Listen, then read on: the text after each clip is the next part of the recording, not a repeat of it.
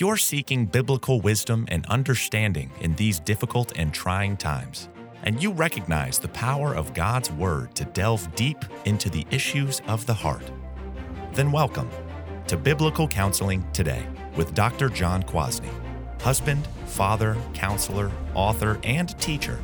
Join us for Christ centered, gospel driven truth concerning our individual, marital, and parenting struggles. This is Biblical Counseling Today. As consumers, we live in a time with one of the greatest of paradoxes technological achievements beyond anything in human history on the one hand, and products and machines that don't last more than a few years on the other hand. How can we humans make a washing machine with a computer that senses how long to wash, when to change cycles, and how to be the most efficient as possible, yet they last only five years? Then we have smartphones that can do just about anything, yet after less than two years, they are already too slow down to the point of near death. Well, we all know the answer, right? Machines are not built to stand the test of time anymore because the consumer really doesn't want them to. We get bored with our phones at about two years. We want new computers every four to five years. Who wants a 40 year old washing machine like that old Kenmore your grandmother had for practically her entire life? Our purchasing habits certainly keep the wheels of technology grinding forward, working to add bells and whistles that will simply amaze us. But while our consumer attitudes about our appliances and computers and other technology are mainly focused on the new, we must take great care that doesn't invade our view of relationships especially marriage. What should be the most amazing to us is a marriage that endures the test of time, when two remarkable sinners actually make it for the long haul.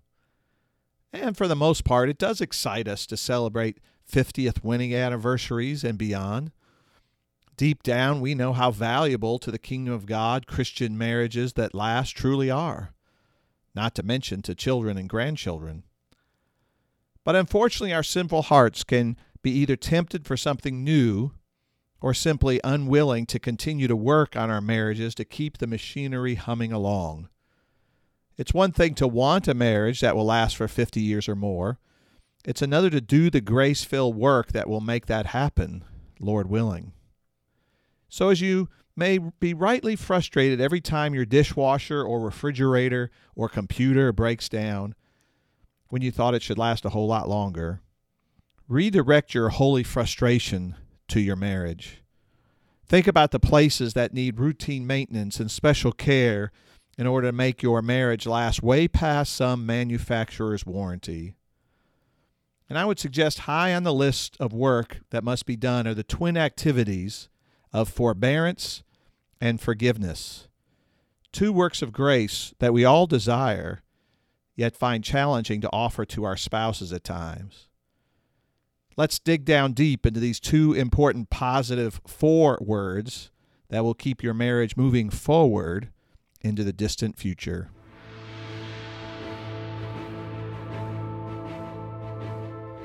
So let's turn our attention again to the words of the Apostle Paul found in Colossians 3, this time in verse 13.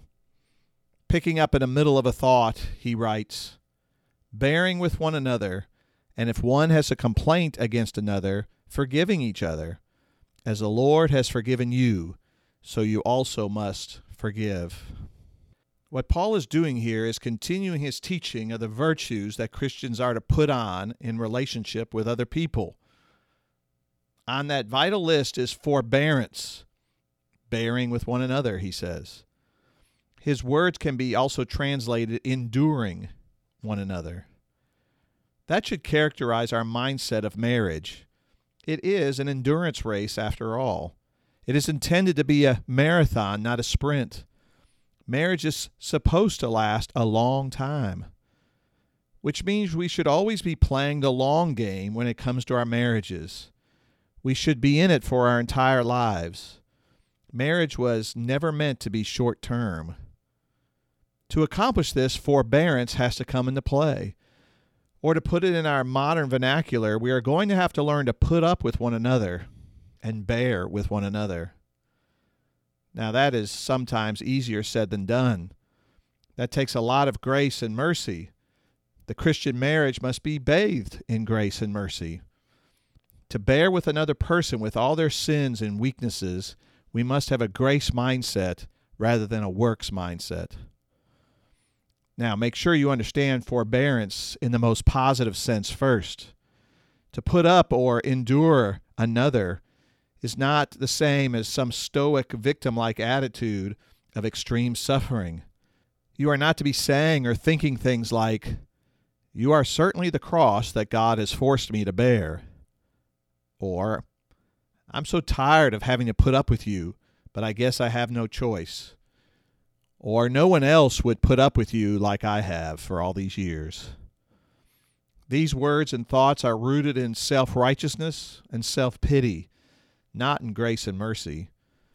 And they will do the opposite of encouraging us to forbear with our spouse, effectively discouraging us from running an endurance race with one another. So, how do we live in forbearance towards our spouse? Well, we'll do it only if we keep two truths firmly fixed in our minds and hearts. First, we must remember that the Lord Jesus is always bearing with us. Even after salvation, we continue to sin and display little faith at times. We need the Lord to endure with us to the end. We will actually love Christ more when we revel in the fact of his forbearance for us. Second, you must remember how much your spouse has to bear with you, too.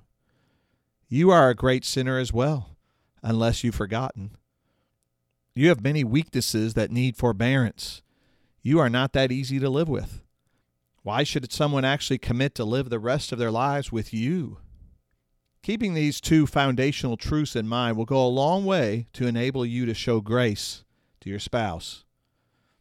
Now, let's make this very practical and keep from falling into error with four important truths about forbearance.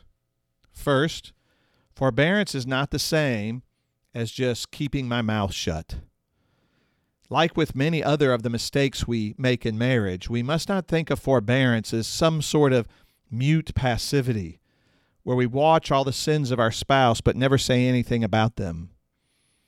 No, biblical confrontation is an essential part of a growing Christian marriage we are actually able to point out the sin in our spouse in a gracious way only when we are committed to a life of forbearance.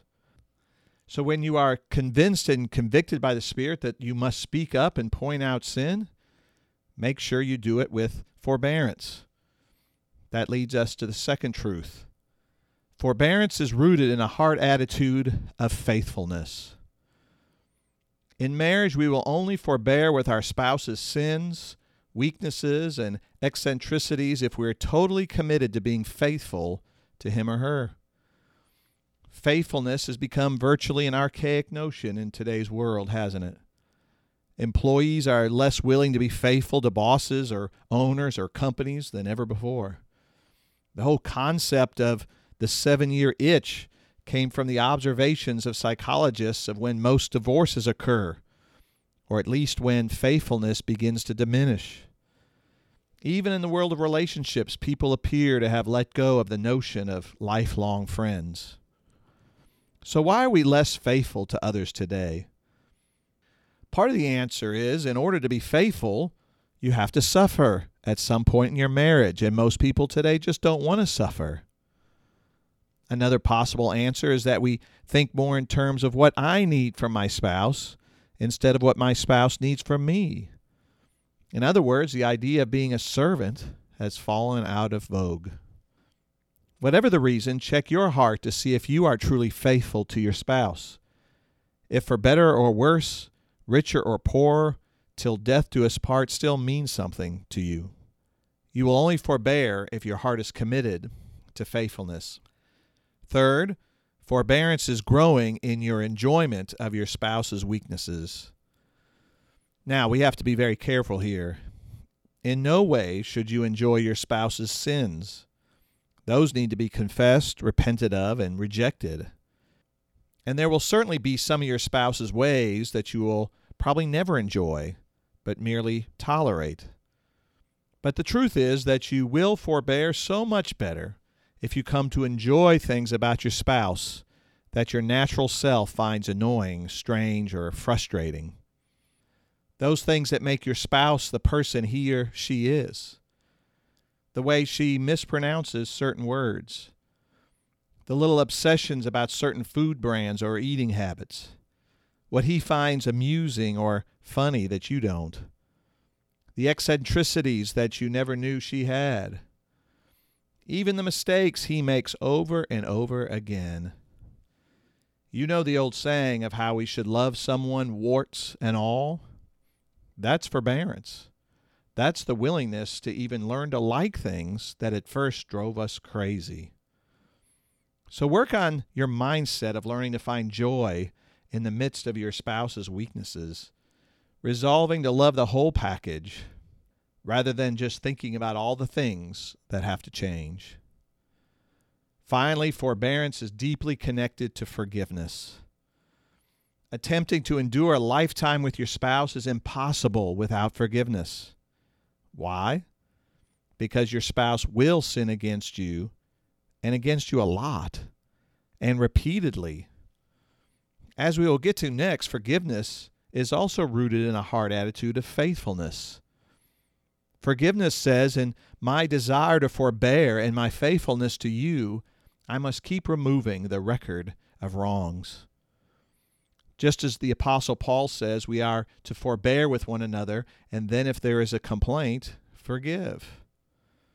In other words, forbearance keeps us from a constant life of complaining, but when there's a legitimate complaint, it should be confronted and forgiven.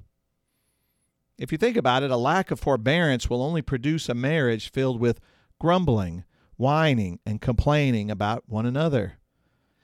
These are idolatrous heart attitudes that demonstrate our lack of belief in a God who forbears with us in grace, love, and mercy, and will only end up producing a self righteousness and self pitying heart that will contribute to a marriage that struggles to endure.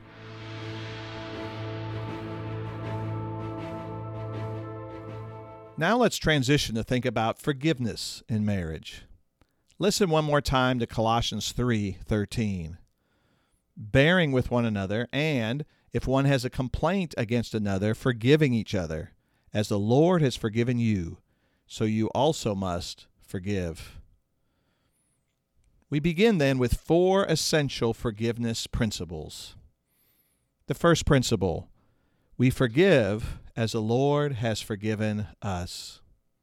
Just as we need to focus on how God bears with us in order to bear with one another, the same principle is in effect in forgiveness. In order to truly forgive your spouse, it must be driven by your knowledge of God's forgiveness for you in Christ Jesus. Without this understanding, your forgiveness will be incomplete, weak, and temporary. Think about it this way Can non Christians forgive? They certainly have to be able to do some semblance of forgiving in order to have any sort of relationship. But what fuels their forgiveness? Human kindness, the desire for peace, the fear of confrontation? Whatever the reason, it's never out of enjoyment of God's forgiveness for them. Any forgiveness granted without the forgiver's understanding of his or her own forgiveness is less than true, rock solid forgiveness. This knowledge of God's forgiveness keeps us humble and thankful, always ready to forgive and ready to reconcile. Just think what your life would be without God's forgiveness for your sins. Now contemplate what a marriage is like where unforgiveness reigns. Not a pretty sight. You may be holding unforgiveness against your spouse, or your spouse may be unwilling to forgive you on a regular basis. The starting point of any forgiveness is remembering how much God has forgiven me. And then the second principle is having a heart ready to forgive.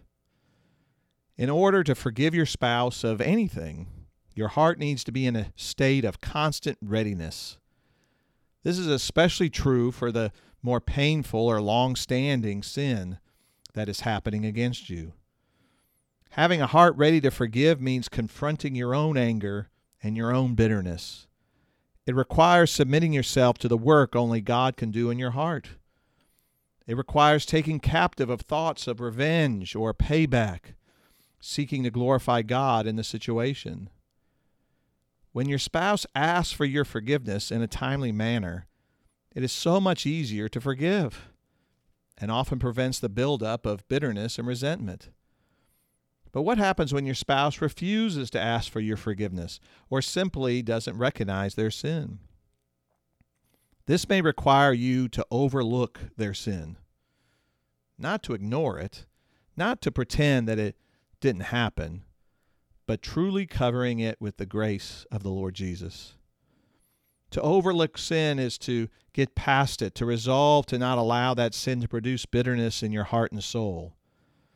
It is really a demonstration of forbearance. But whether or not your spouse actually confesses his or her sin, your everyday task is to always have a heart ready to forgive. It must be prepared to cancel the debt your spouse owes you. It must be soft rather than hard. This is essential to your own sanctification as well as to keep you relational in your marriage. When our hearts begin to fill up with unforgiveness, our natural tendency is to withdraw and to go it alone. We attempt to protect our hearts from further hurt rather than to seek to love others deeply from the heart. A third principle of forgiveness is this forgiveness is a fourfold commitment. So let's take a moment for us to define well what biblical forgiveness really is. As I've already said, it is much deeper and more substantial than the world's forgiveness. It requires supernatural ability, God's grace and strength in order to forgive others, even those who you love the most. So I think the best way to understand forgiveness in marriage is that it is a fourfold active commitment. These are essential resolutions that you promise to keep when you release another person from their debt to you. First, you must make a commitment to never bring it up again to the other person. This is the most obvious commitment you make to the person who has sinned against you when you forgive him. Yet it is difficult to keep, especially in marriage. To forgive completely, the matter cannot be brought up again. The sin is never to resurface. It cannot be grouped with another sin of the same kind to make your case the next time. More on that later. Forgiveness means canceling the debt. When you cancel a debt, you can't go back years later and say, I want you to pay that debt now. The debt doesn't exist. When true forgiveness is granted, it is a sin on your part if you try to hold it against your spouse. So that's the first commitment a commitment to never bring it up again to your spouse. Second, you make a commitment to not bring it up to other people. This is equally important, isn't it? What does it communicate when you say you've forgiven a sin, yet tell others about it? Now, before you forgive your spouse, you may need to receive biblical counseling on how to deal with a particular situation. But when you look at your spouse in the eyes and say, I forgive you, it is time to stop talking about it with others as well. If you feel you need to talk about it later on, this may just reveal that you are still harboring bitterness over the whole situation. You didn't have a heart that was prepared to forgive in the first place. If you bring the sin up to others, you are now the sinner that needs forgiveness from your spouse. You are participating in gossip and or slander. When you truly forbear with your spouse, you are committed to protecting your spouse not exposing his or her sin and weaknesses to other people. Third, forgiveness is about making a commitment to not bring it up to yourself again. The age old phrase, forgive and forget, is in view here. But in reality, forgetting is not really required when you forgive. Some sins against us would be nice to forget, some are easy to forget, others are impossible to ever forget. Your ability to forget is not the gauge of your forgiveness. This heart commitment has to do with what happens when we remember those sins done against us. Forgiveness means not dwelling on those sins anymore. We purposefully and consciously put them out of our minds. We don't let them become fodder for reflection. Think about it this way Does God forget your sins? No, God can't forget anything in the human sense of the word. But He does choose not to remember our sins anymore. He chooses not to look at them when they are forgiven. They are covered by the blood of Christ as we are hidden in Him. So the same must go for us in our marriages. We must commit to not dwell on sin that is forgiven anymore. Finally, the fourth commitment is this we must make a commitment to love again. This is the most overlooked part of true forgiveness. How does your spouse who has sinned against you really know that you have forgiven him or her? Is just saying the words, I forgive you, enough? Sometimes we act as if the person who sinned against us still owes us something after we've forgiven him or her. You stand at a distance waiting for your spouse to make it up to you. Well, that's not forgiveness. Instead, it is the responsibility for the forgiver to show love and pursue the relationship. This will very clearly communicate true forgiveness has occurred. You must commit to love again, reach out again, pursue again. Now, if this doesn't seem quite fair, you understand forgiveness. Forgiveness is not about giving what a person deserves, it is giving people what they don't deserve. It is grace. Your commitment to pursue reconciliation with your spouse is a necessary ingredient of forgiveness. It demonstrates that the debt is really wiped clean. It is a fresh start. So now there's just one more important biblical principle of forgiveness. Forgiveness is painful and costly.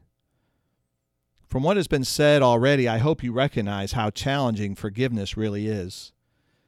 Truthfully, many of us live in a regular state of unforgiveness. We hold grudges. We stay quietly bitter. We look for subtle forms of revenge. True forgiveness is costly. It hurts. It is sacrificial love at its height. It makes you deal with your own sinful desires to hurt your spouse or get revenge or let the world know what a sorry person you're married to or what a saint you are for staying in this marriage. True forgiveness is humbling, it is submissive to Christ. But the spiritual blessing of forgiving others far outweighs the cost. We enjoy our own forgiveness in Christ.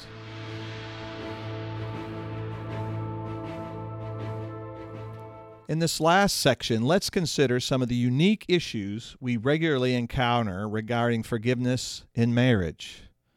First, forgiving your spouse's repeated sins. Your spouse has a unique ability to commit the same sins against you over and over again. What a blessing, right? Ken and Lori have been married for almost 20 years. In many ways, Ken has come a long way in his maturity in Christ. Yet one of his nagging sins is that he is prone to lose his temper with Lori. Ken never hits Lori, but he does say some very hateful things and curses as well. In his anger, he clearly sins and he knows it. Ken is very quick to apologize and seek Lori's forgiveness. But lately, Lori wonders if she is just enabling Ken's sin by forgiving him over and over again. Maybe she should withhold forgiveness until he really changes. Lori should be glad that Jesus gave the answer to how many times we have to forgive a person that commits the same sin against us. How many times is that? 70 times 7. Or as one commentator said, infinity times infinity plus infinity. As difficult as it is, the biblical truth is that there's no limit to how often we forgive our spouse's sin. We must continue to deal with our bitterness and be prepared to forgive over and over again. What is crucial here is to separate forgiveness from critical marriage problem solving. Sometimes we make forgiveness into a passive thing, thinking it means that we never really deal with the situation. Forgiveness is never to be confused with just letting a problem situation go on and on. Lori needs to recognize that biblical confrontation is required for repeated sins. Problem solving is needed. Biblical counseling may be required. But you always need to remember that you are not enabling a sin pattern by offering forgiveness. You are obeying King Jesus. Forgive the repeated sins of your spouse over and over again, and make sure you are confronting and working towards change as well. Second, how about the problem of forgiving a spouse who never apologizes? Eddie tells you of his exasperation over the fact that his wife Fran never apologizes. And when he says never, he is not exaggerating too much. It seems that Fran would rather die than admit her wrong or ask for forgiveness. So Eddie not only does all the apologizing in his marriage, but he tells Fran that he forgives her even when she doesn't ask for it. This just makes Fran more angry as she says, I didn't do anything wrong. You are being self righteous and presumptuous. If I needed your forgiveness, I'd ask for it. As hard as this is, what we learn is that when your spouse refuses to confess her sin or doesn't see her sin, the true transaction of forgiveness can't really happen well. After all, what debt are you forgiving when your spouse doesn't think she has done anything wrong in the first place? This becomes more of an issue of learning to overlook sins and being prepared to forgive when your spouse actually apologizes. Oftentimes, what is missing in these cases is proper biblical confrontation. We are passively waiting for our spouse to figure out what she's done to us rather than pointing out her sin in a loving and respectful way. That's what Eddie does a lot. He sits back and pouts and hopes Fran will see how much she has hurt him. It usually doesn't work, and it is simple manipulation at times as well. If you do give your spouse a godly rebuke, it must be followed up by conversation and a willingness to listen in order for true confession and forgiveness to happen. In the meantime, have a heart ready to forgive, and hopefully the relational transaction of forgiveness can happen at some point. A third big forgiveness issue is forgiving the big sins. Tim just admitted to Violet that he has been having an affair with a woman in his office for the past year. He has broken it off and totally wants to save his marriage now. He asks Violet for forgiveness, begging her not to divorce him. Our day to day sins are sometimes fairly easy to forgive, but what about big sins such as infidelity, abuse of all types, or addictive behaviors? Well, we'll have to save the whole issue of infidelity for another podcast. But again, I would point us to the need to separate forgiveness from the action of biblical problem solving. We forgive our spouses for their sins, big or small, because of God's big forgiveness of us in Christ. Our sins against God are huge. Yet there may come a point in marriage that reconciliation becomes impossible without a dramatic miracle from the Lord. Sin can so break the covenant that there is little covenant left.